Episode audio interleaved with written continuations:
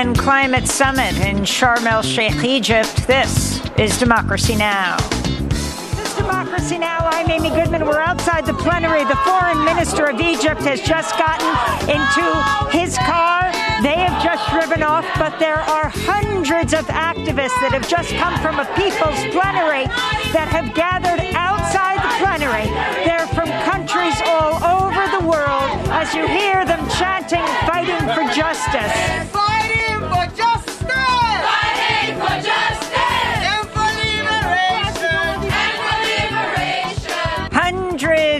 Climate justice activists protest in Sharm el Sheikh, Egypt, calling on world leaders to do more to address the climate crisis, demanding wealthy nations pay climate reparations. We'll spend the hour with indigenous land defenders from Venezuela, Guatemala, Mexico, the United States, and Canada. Despite the fact that protest is criminalized in Egypt, we've been able to take over the COP venue and spaces to call to action. No more fossil fuels, get big polluters out, respect indigenous rights, look at missing and murdered indigenous women and the connections to our lands and territories and the fossil fuel industry, and really uplift the struggle and the voices and the power that our communities have in advocating for solutions that are best for us, best for the people, and best for the planet. All that and more coming up.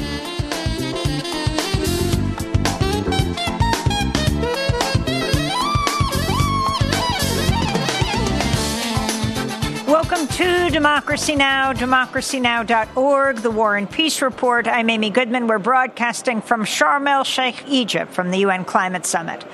The Republican Party has won control of the House of Representatives despite a stronger than expected showing by Democrats in the midterm elections. After more than a week of vote counting and with six races still too close to call, Republicans Wednesday captured their 218th House seat just enough for a narrow majority. A spokesperson for House Speaker Nancy Pelosi said the Democratic House Speaker will address her future plans later today. Meanwhile, Republican Senator Mitch McConnell has beaten back a challenge from Florida Senator Rick Scott and was reelected Senate Minority Leader on Wednesday. The Senate has advanced a bill to codify marriage equality into federal law. On Wednesday, 12 Republican senators joined all 50 members of the Democratic caucus to end debate on the Respect for Marriage Act, setting up final votes in the House and Senate before the start of the new Congress in January. On Wednesday, Wisconsin Democrat Tammy Baldwin, the first openly gay person elected to the Senate, spoke in favor of the legislation, warning Justice Clarence Thomas is pushing the Supreme Court's conservative majority to revisit landmark rulings on the constitutional right of all people to marry. In his opinion, Justice Thomas explicitly said that the rationale used to overturn Roe v. Wade should be used to overturn cases establishing rights to contraception, same sex consensual relations, and same sex marriage.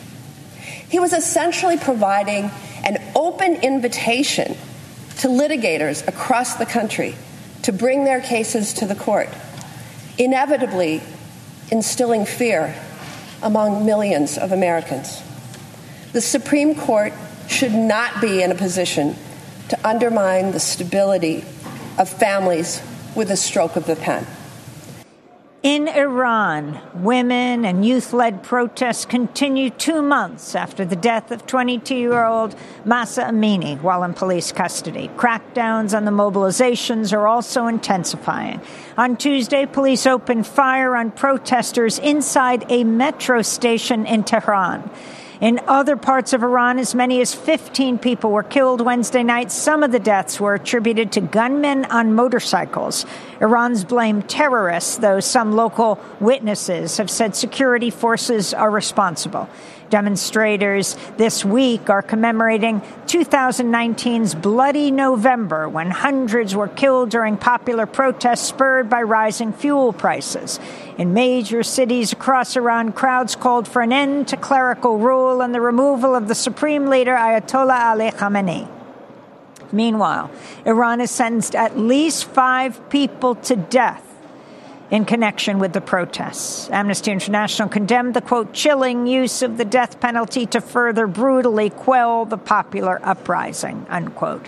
A human rights group says security forces have killed at least 348 people over the past two months of protests. Nearly 16,000 have been arrested. Russian missiles rained down on several parts of Ukraine overnight, including the capital, Kiev. At least four civilians were reportedly killed in Zaporizhia, and many more were injured in Russian strikes on Kharkiv, Dnipro, and Odessa. Ukrainian officials say Russia is continuing to target civilian infrastructure, disrupting supplies of water, electricity, and heat for millions of people as temperatures fall below freezing. The latest Russian attacks came as Ukrainian, Turkish, and United Nations officials agreed to a 120 day extension of a deal to protect ships carrying grain exports out of Ukraine's Black Sea ports. The Turkish President Recep Tayyip Erdogan said Russian President Vladimir Putin has also approved the extension. Meanwhile, top Polish officials have blamed Russia for the deaths of two people near Poland's border with Ukraine after an air defense missile apparently fired by Ukraine fell onto their village Tuesday evening. Poland's ambassador to the UN addressed the Security Council Wednesday. Those innocent people would uh, not have been killed if there had been no Russian war against Ukraine. The only fault was they, their only fault was the fact that they lived close to the civilian infrastructure on the Ukrainian side of the border that Russia keeps attacking as military targets. Here in Egypt, Ian Fry, the UN Special Rapporteur on the promotion and protection of human rights in the context of climate change, has met with Sanaa Seif, the sister of the imprisoned Egyptian writer and activist Alaa Abdel Fattah, after the meeting, Fry said Seif had expressed concern about possible reprisals after the COP was over. Meanwhile, Alaa's family is outside the Wadi al Natrun prison today for their scheduled monthly visit. At the time of this broadcast, they were still waiting outside to be let in. It'll be the first time they see Alaa since October. He was on hunger strike for over seven months. We'll keep you updated. Back in the United States, a federal judge has given the Biden administration a five week transition period to end the Trump era Title 42 pandemic policy, which has expelled over 2 million migrants at the U.S. Mexico border without due process since 2020. Judge Emmett Sullivan had blocked the policy Tuesday, calling it arbitrary and capricious, but agreed on Wednesday to give the Biden administration until December 21st to end the program. A Senate investigation has confirmed immigrants who were held at the Irwin County Detention Center in Georgia endured excessive and unnecessary gynecological procedures, largely without their consent, and said Immigration and Customs Enforcement ignored the abuses for years. The investigation was in response to dozens of disturbing reports from women detained at Irwin who were subjected to forced hysterectomies by Dr. Mahendra Amin a local doctor known as the uterus collector from 2017 to 2020. Amin was subpoenaed but invoked his Fifth Amendment right not to testify. He has not been criminally charged and continues to practice medicine in rural Georgia.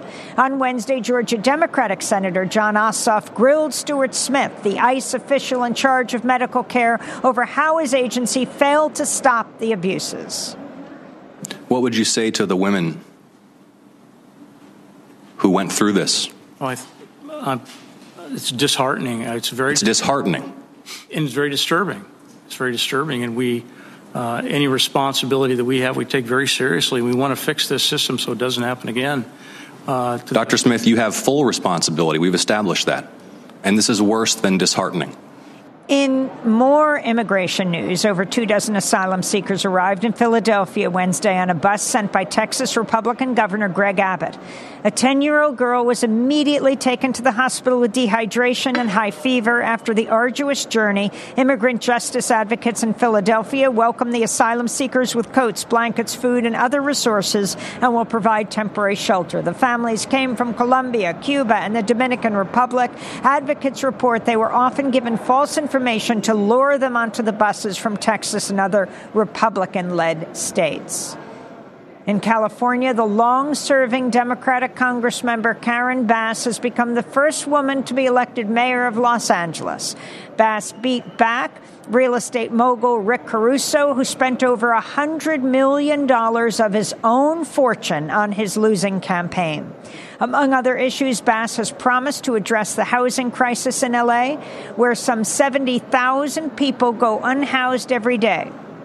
Bass, who will be just the second black mayor of Los Angeles, will also have to contend with the racism crisis at LA City Council, unleashed by the leak of an audio recording in which three members made racist remarks about black and indigenous people. The National Labor Relations Board's asking a federal court to immediately issue a nationwide cease and desist order blocking Starbucks from continuing to fire employees who are involved in union efforts. According to Starbucks Workers United, the coffee chain giant has illegally fired at least 150 workers in retaliation for organizing. And the longtime water protector, Joye Braun, died Sunday at her home in Eagle Butte, South Dakota. She was just 53 years old. A citizen of the Cheyenne River Sioux tribal nation, Braun was at the Sacred Stone Resistance Camp since the first day of the protest at Standing Rock. She was also a nonviolent direct action organizer and policy advocate who trained hundreds of people over the years for the Indigenous Environmental Network. This is Joye at a protest outside the White House last year. You need to be held accountable. You made promises to the indigenous communities across this land that you were going to uphold, but you haven't upheld those promises. You've been speaking with a forked tongue, just like that one that was before you. We'll talk more about Joye Braun in our first segment. To see our interviews with her at democracynow.org and coverage of the fight over the Dakota Access Pipeline, visit our website, again, democracynow.org. Coming up, we'll speak with two people who knew her well, who are here continuing the struggle at the UN Climate Summit. Stay with us.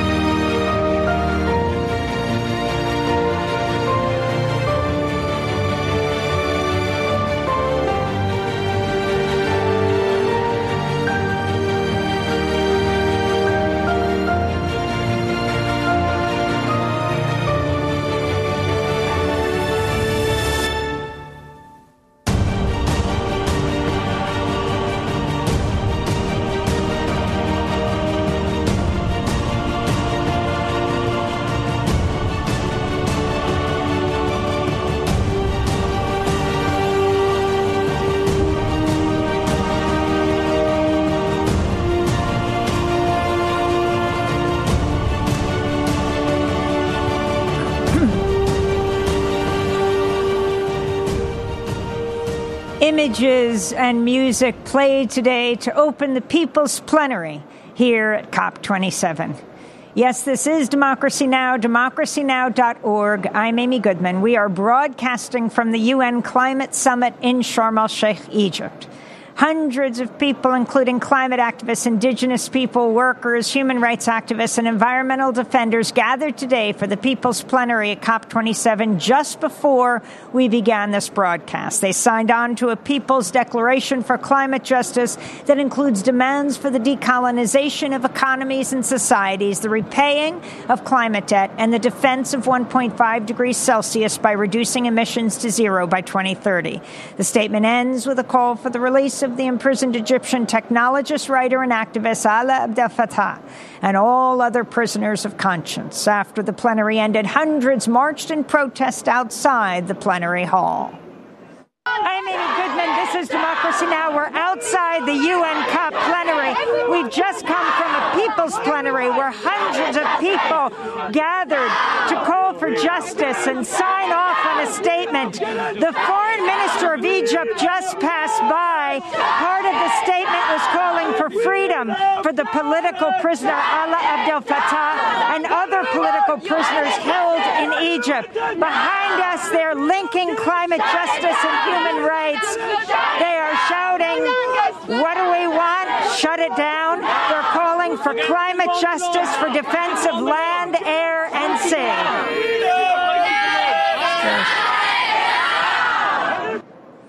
Well, as we continue to cover the UN Climate Summit, we spend the hour with indigenous activists and land defenders across the Americas. We begin with two guests. Tom Goldtooth is executive director of the Indigenous Environmental Network. He's a member of the Diné and Dakota Nations and lives in Bemidji, Minnesota. He also happens to be the father of a Hollywood star. That's Dallas Goldtooth, if you watch Reservation Dogs. Also with us is Eriel Tchekwie Deranger. She is a member of the Athabasca Chipewyan First Nation and the executive director of Indigenous Climate Action. Tom and Eriel, welcome to Democracy Now! It's great to have you both back. Eriel, let's begin with you. Um, I was sitting at the front of this pl- People's Plenary today. You were right there in the front. Um, and this is as we come to the end of this two week climate summit. You have been to so many in the past for at least a decade. What are your biggest concerns right now? I think the reality is is that the People's Plenary has become a place for us to voice our concerns about the hypocrisy and the the hypocrisy of what's happening within the negotiations. The COPs have become a corporate playground as a, as opposed to a place to come to agreements to address a global climate crisis. We are sidelining human rights, indigenous rights, or and the environment to advance instead corporate false solutions. And so we have to come forward and continue to stand in these spaces and demand more more as Indigenous peoples, we've been advocating for an alarm bell on climate change, for solutions that address the his- history of colonialism, violence on our lands and territories, and instead of those solutions driving the, the discourse, the negotiations, we're seeing corporations putting forward false solutions that further entrench us into capitalism and colonialism. Loss and damage. Uh, these are the words that, if you go to any of the grassroots organizations that are here, the first three words out of their mouths. What exactly does it mean, and how seriously um, is this being taken by the countries that are involved with these negotiations? I think that's a really good question. When it comes to loss and damage for our communities, we have seen 500 years of colonialism in North America, in Turtle Island, and we have seen the loss and damages to our territories, to our cultures, to our lifeways. And this isn't just something that's in Turtle Island, this is across the planet.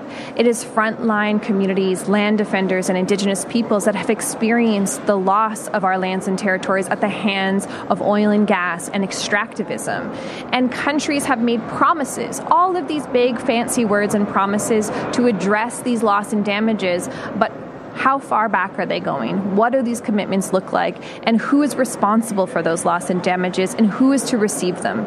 Is it states that receive them from other states? How are we to ensure that there is direct resources to the communities that have experienced these loss and damages, as opposed to just new mechanisms for states to take and to further entrench our communities into more loss and damages in our homelands? Tom Goldtooth, uh, you were right there at the People's Plenary, and you've been there for decades at these UN climate summits. Some of the young activists were born after the COPs began.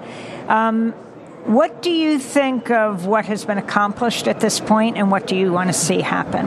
Well, one of the, the very important uh, terminologies that uh, we organized uh, around for this COP is the latest uh, IPCC sixth report that mentions colonialism as a major factor to be considered as we uh, address uh, the climate crisis. And that's very important as we look at colonialism, but also the colonialism that represents the financial institutions colonialism that has affected the inability of world leaders after the 27th year of coming back to really seriously address keeping fossil fuels in the ground. That's the elephant in the room. That has been the issue. You know, so with a lot of other uh, progress that we have had and been part of as indigenous peoples, the big issue still is uh, is making a commitment to uh, you know have a global initiative to meet that Paris Agreement of a threshold 1.5 Celsius, and we're, we're, the world is not on track. The United States is way off. Countries, industrialized countries, are way off. So that's uh, that's what I see as the big issue, and colonialism has to be addressed in these hallways, and there's been lack of political will around that colonialism often seen uh, on people's, bumper, people's bumper stickers CO2 Leonism, mm-hmm. colonialism. Um, Tom, the U.S. climate envoy, John Kerry, the former presidential candidate and senator, a few weeks ago at the New York Times said that loss and damage means liability and compensation, which is why they can't deal with it. But there's been a lot of pushback, and he's changed what he has said somewhat. You're from the United States, but also sovereign nations in the United States, the Diné, the Navajo, and the Dakota mm. people. Um, what does that mean to you um, for reservations, for, um, for nations, indigenous nations in the United States? A couple days ago, I was uh, fortunate to, uh, to be at a meeting to where John Kerry sat on my left, and we, we kind of knocked elbows together. He sat on your lap? On my left. Oh, on your left. Yeah. L E F T. Well, I don't know if it would have been appropriate for him to sit on my lap, but he, he was on my left, and we are able to exchange a couple notes together. And he took he took of concern the issues that I brought up about uh, the continued issue around domestic issues of getting appropriations to address climate issues. It's not just a adaptation, however, issue. It's mitigation. How do we prevent our, our situation as American Indian and Alaska Native tribes to be able to positively look, positively look to our future? It concerns food sovereignty.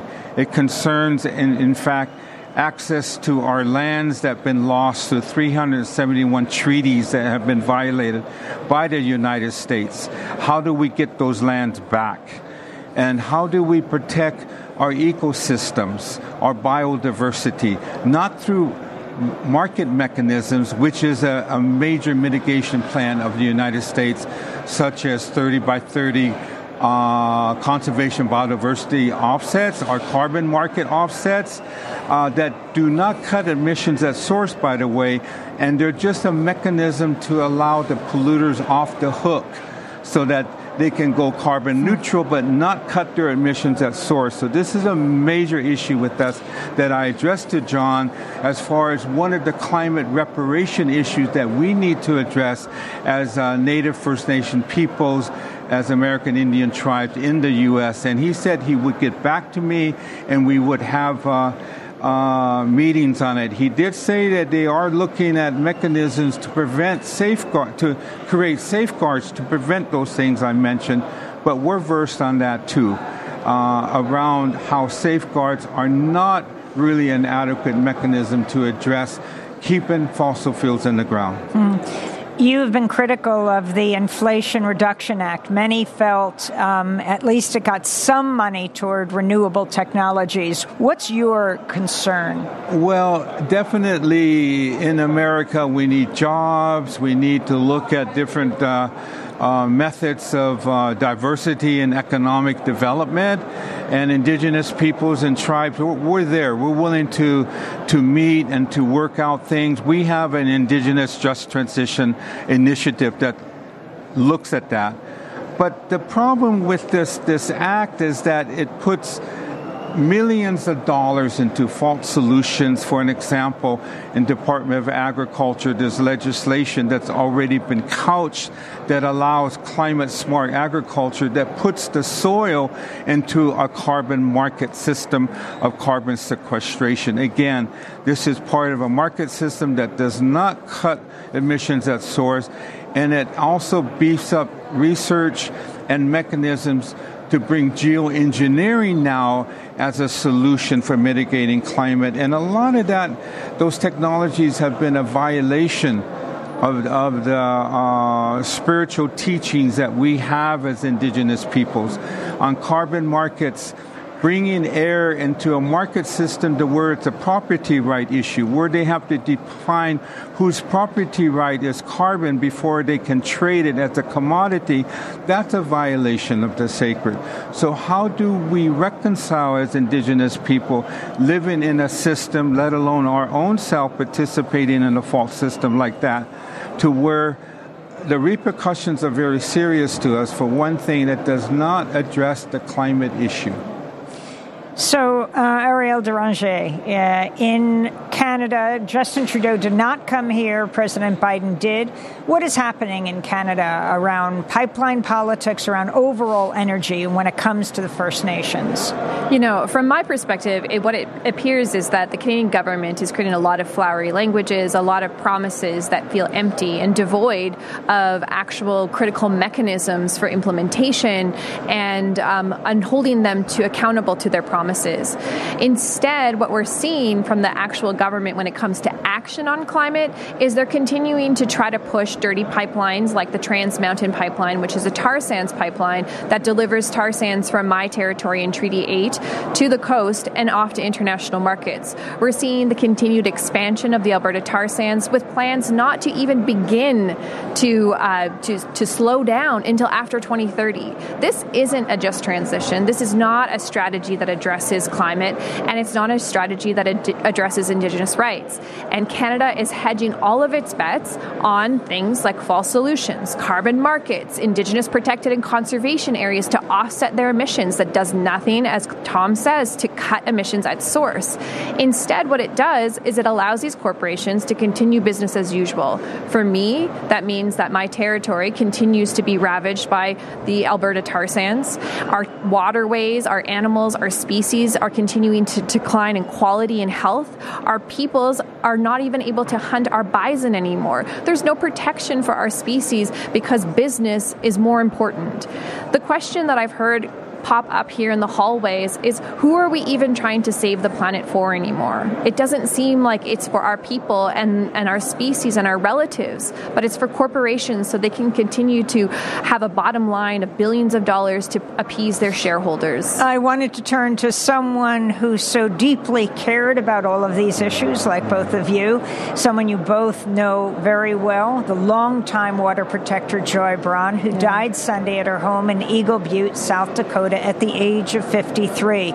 Citizen of the Cheyenne River Sioux Tribal Nation, organizer for Tom's Indigenous Environmental Network at the Sacred Stone Resistance Camp since the first day of the protest at Standing Rock against the Dakota Access Pipeline. This is Joye Braun on Democracy Now! last year.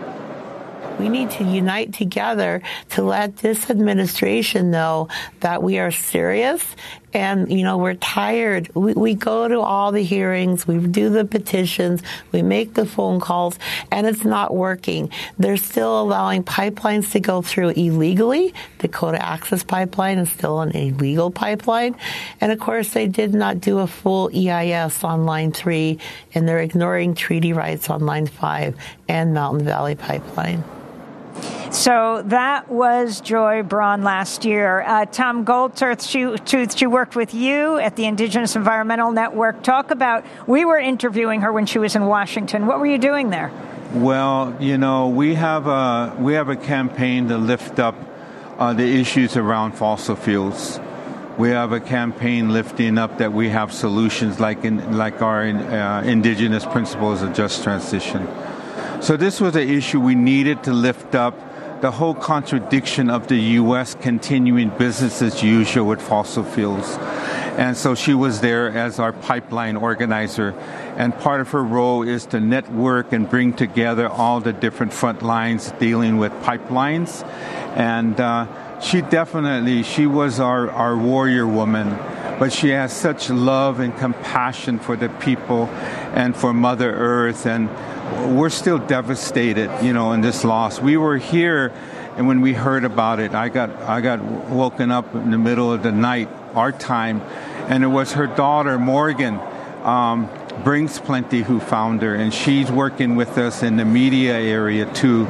So uh, you know, it's, it's, it was a setback, definitely, but you know, in many ways, she was one of those type of women that said, "You got to go on. You got to fight the fight.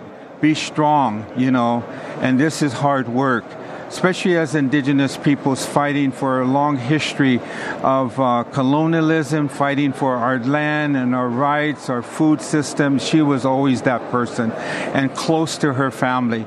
You know, a lot of people don't know her beloved uh, puppy dog passed away just a matter of days after when, oh. uh, when, when she passed away but she gives hope to us. We had a big gathering here, and a lot of people here globally came to honor her memory.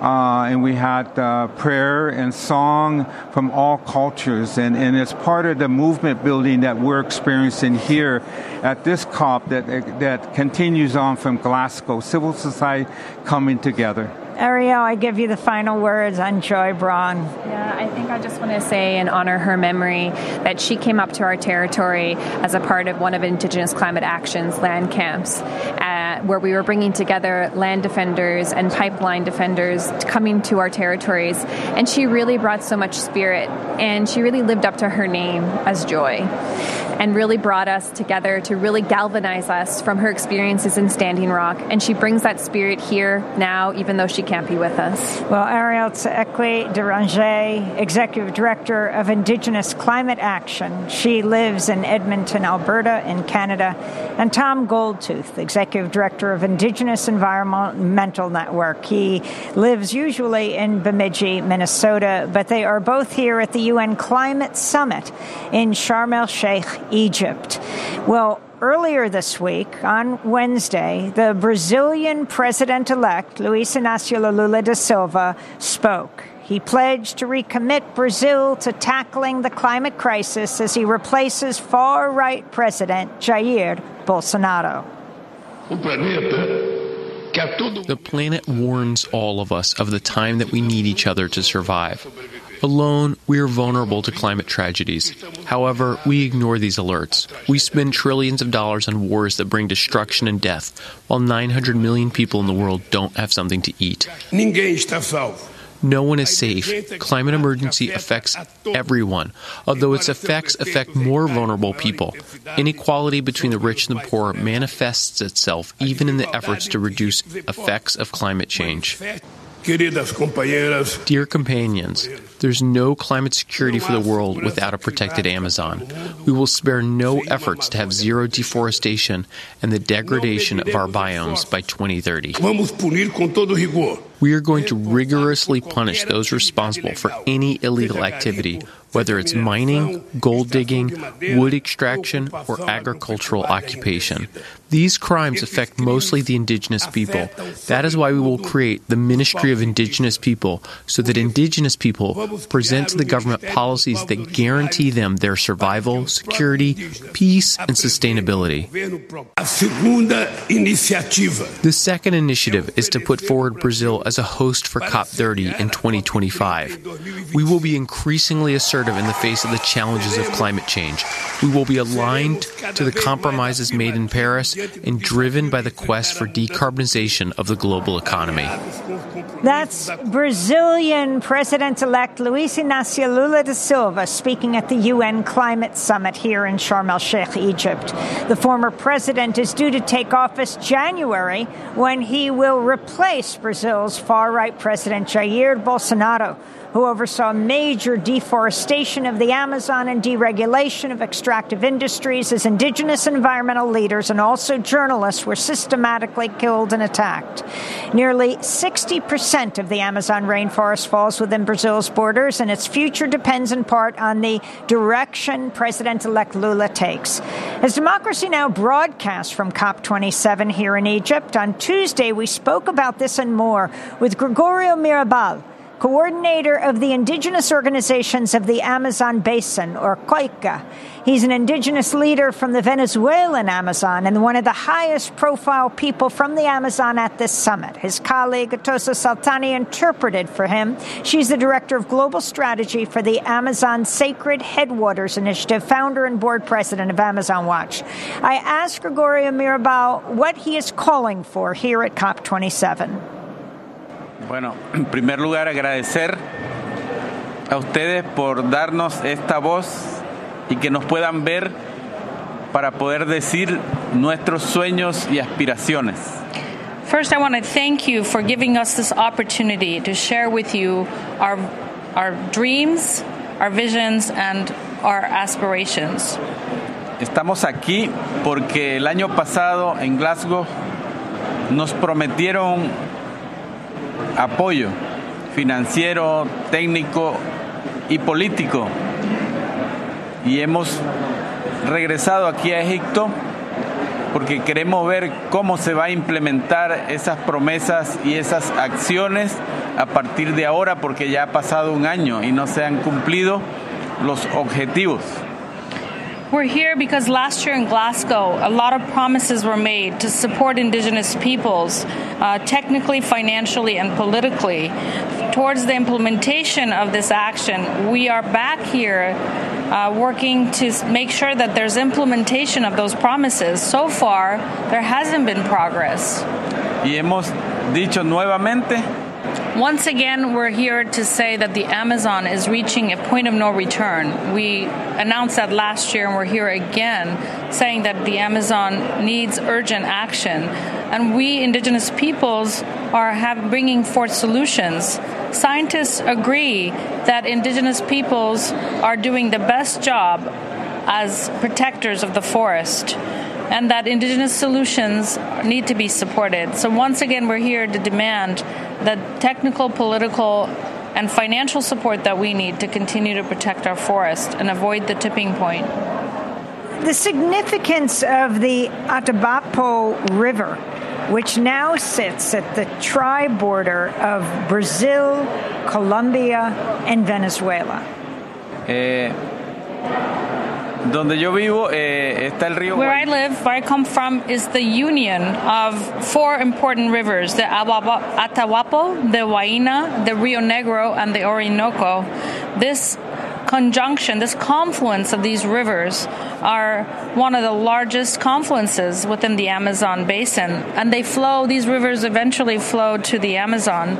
It was NASA who uh, discovered that the deserts in the Sahara of Africa bring much needed nutrients and are connected to the Amazon basin and feed the Amazon basin.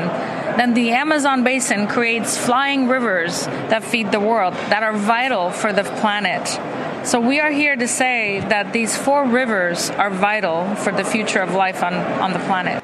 Porque eh, la Amazonía es un ser vivo que se conecta a nivel mundial. One of these major Amazon countries, Brazil, has a new leader, uh, Lula, um, Luiz Inácio Lula da Silva. He will be president again, uh, and he's also at this summit, like you are, Gregorio. I'm wondering if you can talk about his significance and what happened to the Amazon under the Brazilian president Bolsonaro. La importancia the importance of having Lula here is that we are seeing a political shift.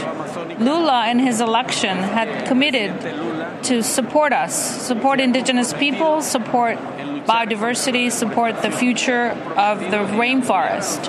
And that this is uh, with Lula's support, we can fight against deforestation and support indigenous peoples in protecting and confronting the threats they face, including assassinations and human rights violations. La política de Bolsonaro estaba destruyendo la Amazonía.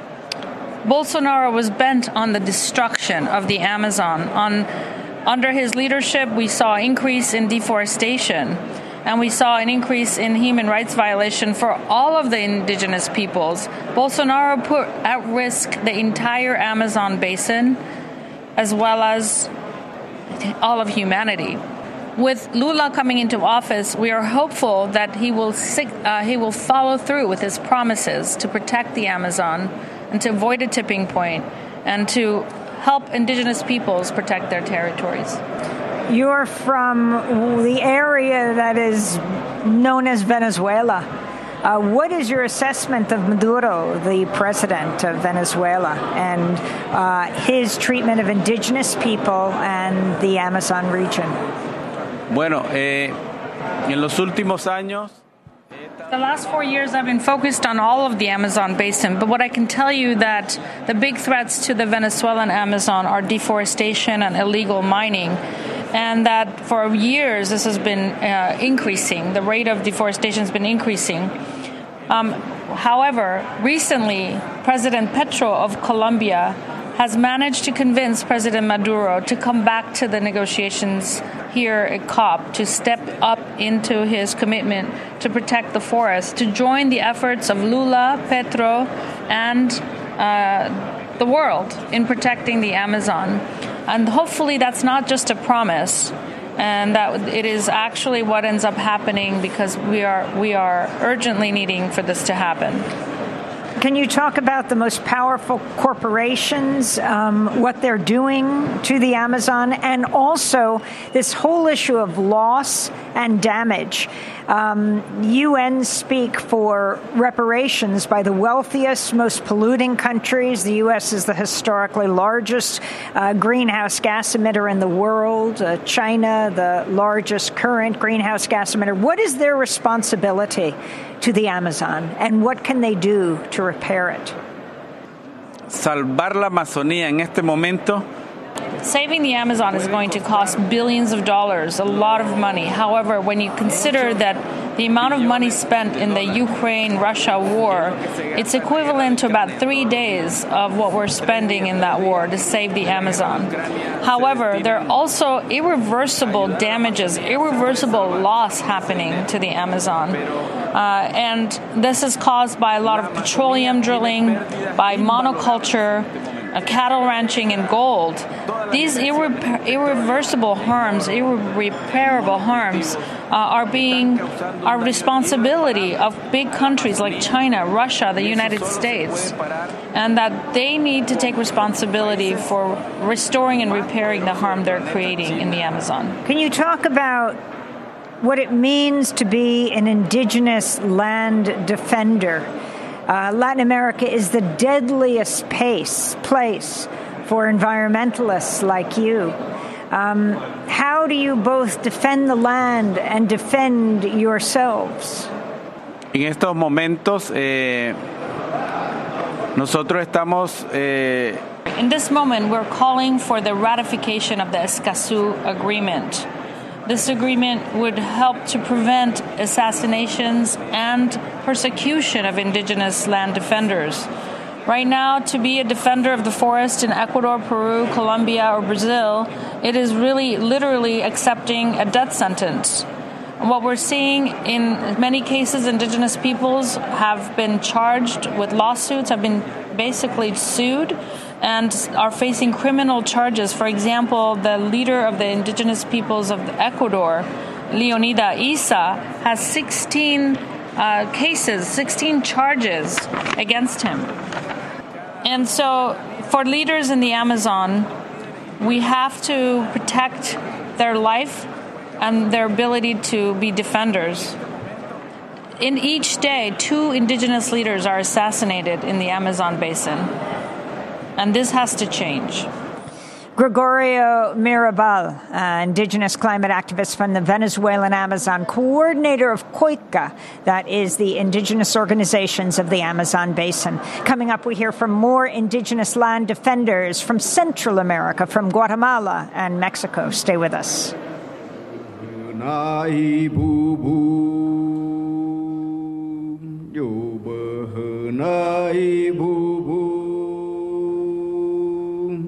Hanai bu bu bu tans kawa shun kaya wun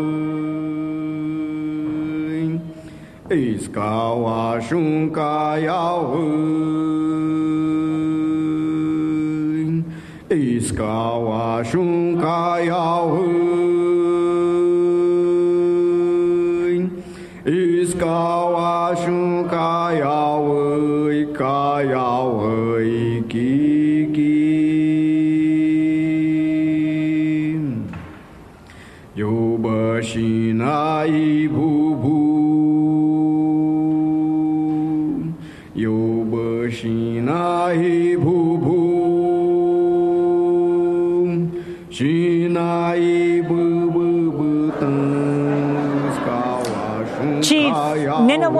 Huni Kuin, President elect of the Huni Kuin Federation, the Brazilian state of Acre. He was performing today, praying today. Uh, at the People's Plenary uh, just an hour before we went to broadcast to see our interview with him at the COP in Lima, Peru, several years ago. Go to democracynow.org. Yes, this is Democracy Now! We're broadcasting from the UN Climate Summit in Sharm el Sheikh, Egypt. I'm Amy Goodman. We end today with two indigenous land defenders from Latin America. Andrea Ixchu is a Maya Quiche leader, journalist, human rights, and environmental defender from Guatemala. Also with us, Rosa Marina Flores Cruz, an indigenous activist and organizer from the Isthmus of Tehuantepec in the state of Oaxaca, Mexico. They both traveled to COP27 with the collective Futuros Indígenas, Indigenous Futures. We welcome you both to Democracy Now! Um, Andrea, let's begin with you. Um, the significance of what's taking place today. We just heard um, from the uh, representative of the Amazon talking about Venezuela, Brazil, the lungs of the planet. We don't as often hear from indigenous defenders in Central America. Talk about why you're here. Well, we're here because we are also wanting to talk about what means the the energy transition to our territories. In the name of a green transition and the creation of renewable energies, Guatemala and the territories of Central America are suffering a lot of exploitation of our lands and our territories. A lot of this green capitalism it's affecting our communities, is displacing people, is creating violence, corruption, and also is perpetuating the genocide and the ecocide in Guatemala and in our territories. And what's your experience been like here at COP27 in Egypt? Well, we, we do know that uh, the expectations about the rich and the powerful, you know, solutions, giving solutions to the climate crisis is not our horizon. We're here to create connections between the grassroots movements because the real climate solutions are going to be built by the ones that are very close to Earth, right down below, not from the people on the top. We're here also to make clear to the decision makers that we're not going to allow that all this green pollution is coming to our territories. We're saying to them that we will not allow it, that we will resist.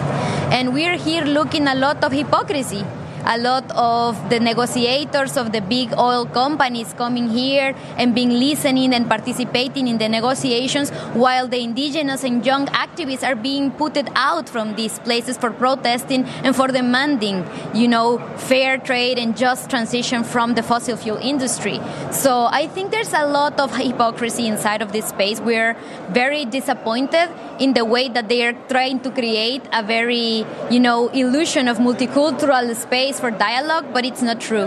There's a lot of rules for us. We cannot do protests, we cannot do mobilizations, and there's a lot of repression in this society. So we're coming here and looking at these conferences, and we already knew that the solutions for the climate crisis are not coming from here. Andrea, I was wondering if you can link the U.S. relationship with Guatemala to the issue of climate devastation in your country. 1953, the U.S. supports a coup against uh, Mohammad Mossadegh in Iran. 1954, one year later, uh, John Foster Dulles, the Secretary of State, he was a corporate attorney for United Fruit, um, uh, is involved in the overthrow of the democratically elected leader of Guatemala, um, uh, Jacobo Arbenz. How does that relate to what we're seeing today? The United States had financed a very long history of genocide and ecocide in Guatemala. And also the protection of um, the monocultive industry and destructive industry. There's a lot of corporate business related to the U.S. in Guatemala, and also the U.S. policies are financing our government to keep and remain the war against the indigenous peoples and communities that are defending the land, the rivers, or ways of living and existing. So there is a very long and nasty relationship from these private corporations, from the U.S. government, uh, with the corrupt authoritarian regime in Guatemala that at this very moment is uh, putting into exile activists, judges, journalists, and they keep financing that extermination of our territories and our lands. So what are you demanding? We are demanding that the, the money is not going to solve the problems of green colonialism in our territories. We are demanding to the United States government to stop financing the extermination of indigenous peoples in Guatemala. Hmm. Rosa Marina Flores Cruz is with us from Oaxaca, from the southern state of Mexico.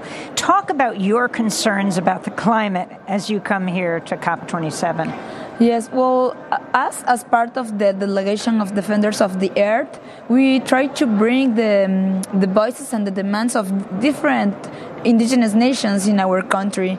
Uh, we are here, people like me in, in, my region, we are living the impact of the windmills that are grabbing the lands and dispossessing the territories of the indigenous Binnizá and Ikoots in our region.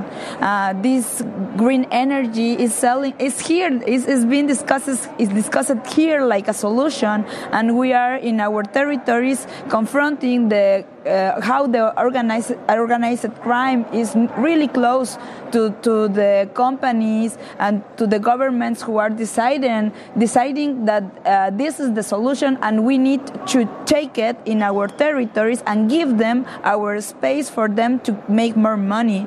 Also, uh, there is people in our delegation who is facing the um, deforestation, deforestation. deforestation of their lands uh, to be to create monocultives for avocados and for other kind of, gro- of crops like selling also this idea that the vegetables are the solution about the climate crisis and they are dispossessing the lands of the indigenous communities. We are facing dams we are facing a lot of mega projects that are putting in risk our lives. And that's why we are here to say that uh, as indigenous people uh, we have to, we need to be respect our decisions and our agency. We are totally able to decide what we want in our lands and in our territory, and the decisions not just come, uh, must come only only from the upside.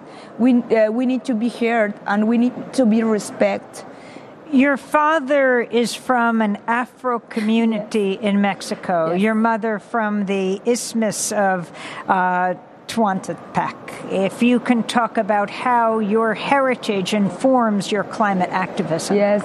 Well, yes, my, my dad, he is from Cuajinicuilapa, from the small coast, Costa Chica, in Guerrero.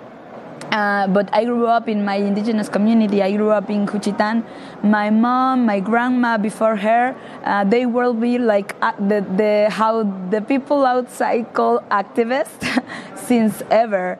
So uh, they they always uh, had been fighting for, for the lands and for the respect of the the rights of the community, uh, for uh, the respect of the indigenous communities. Uh, that's there is where my my heritage come. So since I born, I always have know that I must de- defend my land and I must be really proud about who I am. And let's talk about how dangerous that activism is.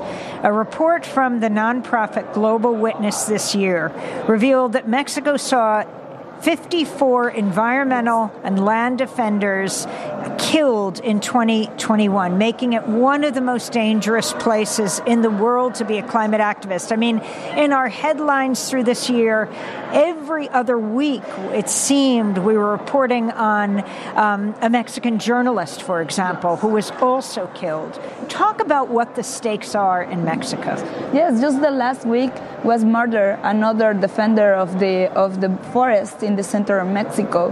Uh, defend the land is one of the most difficult and uh, dangerous activities that we can do. My own family, we have to leave our region for six months uh, several years ago uh, because of the fight of my mom against the windmill projects. So, and also in our in our network, we have uh, compañeras who are being now arrested. Uh, yes, perseguidas? Persecuted. Persecuted uh, for her work in defense of the land and, and against PIP pipelines and against uh, the, these mega projects that the, the, government of Mexico is pushing in our territory. What are these mega projects? The Maya Train, like, is this big tourist, touristic project that they are, like, again, they are putting the indigenous people, the Maya indigenous people, as as objects for the tourism and they are building this big train that is going to to cross to turn out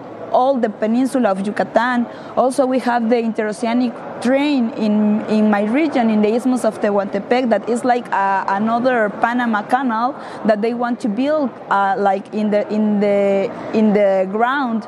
And for us, that we are already living the impacts of the mega projects, and for the uh, the other company, uh, the other compañera, she is dealing with the pipeline, the uh, Proyecto Integral Morelos, that is being uh, trying to be built in the in the in in the in a volcano. So it's really dangerous for them as communities to have these kind of projects, and the government is just giving more and more impulse to this kind of, of things. And finally, Andrea Ixchu, as you talk about Guatemala, um, if you can talk about the and name names, and it's something you pointed out at the beginning.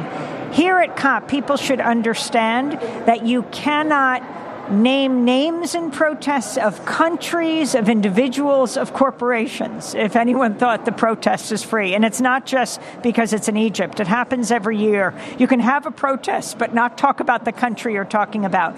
As we wrap up, specifically talk about what you're facing in Guatemala when it comes to mega projects. We're talking about big business, for example, the CGN Pronickel Maya company that is exterminating the Maya Kekchi population.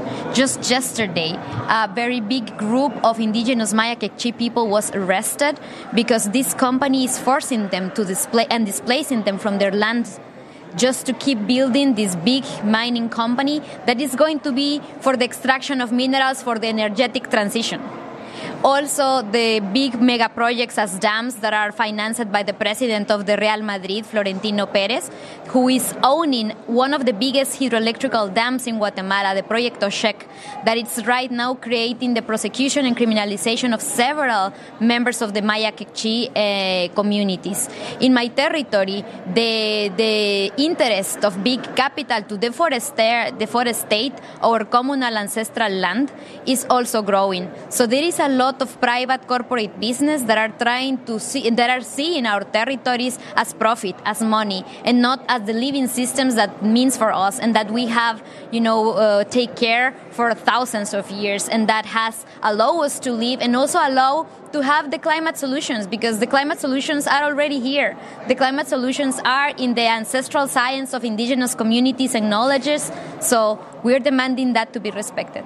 I want to thank you both so much for being with us. Andrea Ixchu, Maya Quiche journalist and activist from Guatemala, Rosa Marina Flores Cruz, indigenous activist from Oaxaca, Mexico, both with the collective Futuros Indígenas, that's Indigenous Futures, here at the UN Climate Summit in Sharm el Sheikh. And now for an update about the case of Alaa Abdel Fattah. His family visited with him today in the Wadi El Natrun prison. His sister Mona Saif, who is not there today, tweeted, The news from the visit is not good. Alaa suffered a lot in this last period, but at least they saw him and he needed to see them very much. The family says they'll share more details later this afternoon. We'll tweet them out, and we'll have more on Alaa's case on Friday's program. That does it for our show. Democracy Now! co host Juan Gonzalez will be giving a speech Friday at the Columbia School of Journalism, reflecting on his 40 years of fighting for racial and social justice in journalism. It begins at 4:10 p.m. Friday. See democracynow.org for details on this event and two other speeches Juan is giving. Special thanks to Sharif Abdel Kouddous, Hadi Masood, Dennis Moynihan, Nermeen Sheikh here in Sharm el Sheikh. Democracy Now! produced with Renee Feltz, Mike Burke, Dina Guzder, Messiah Rhodes. I'm Amy Goodman. Thanks so much for joining us.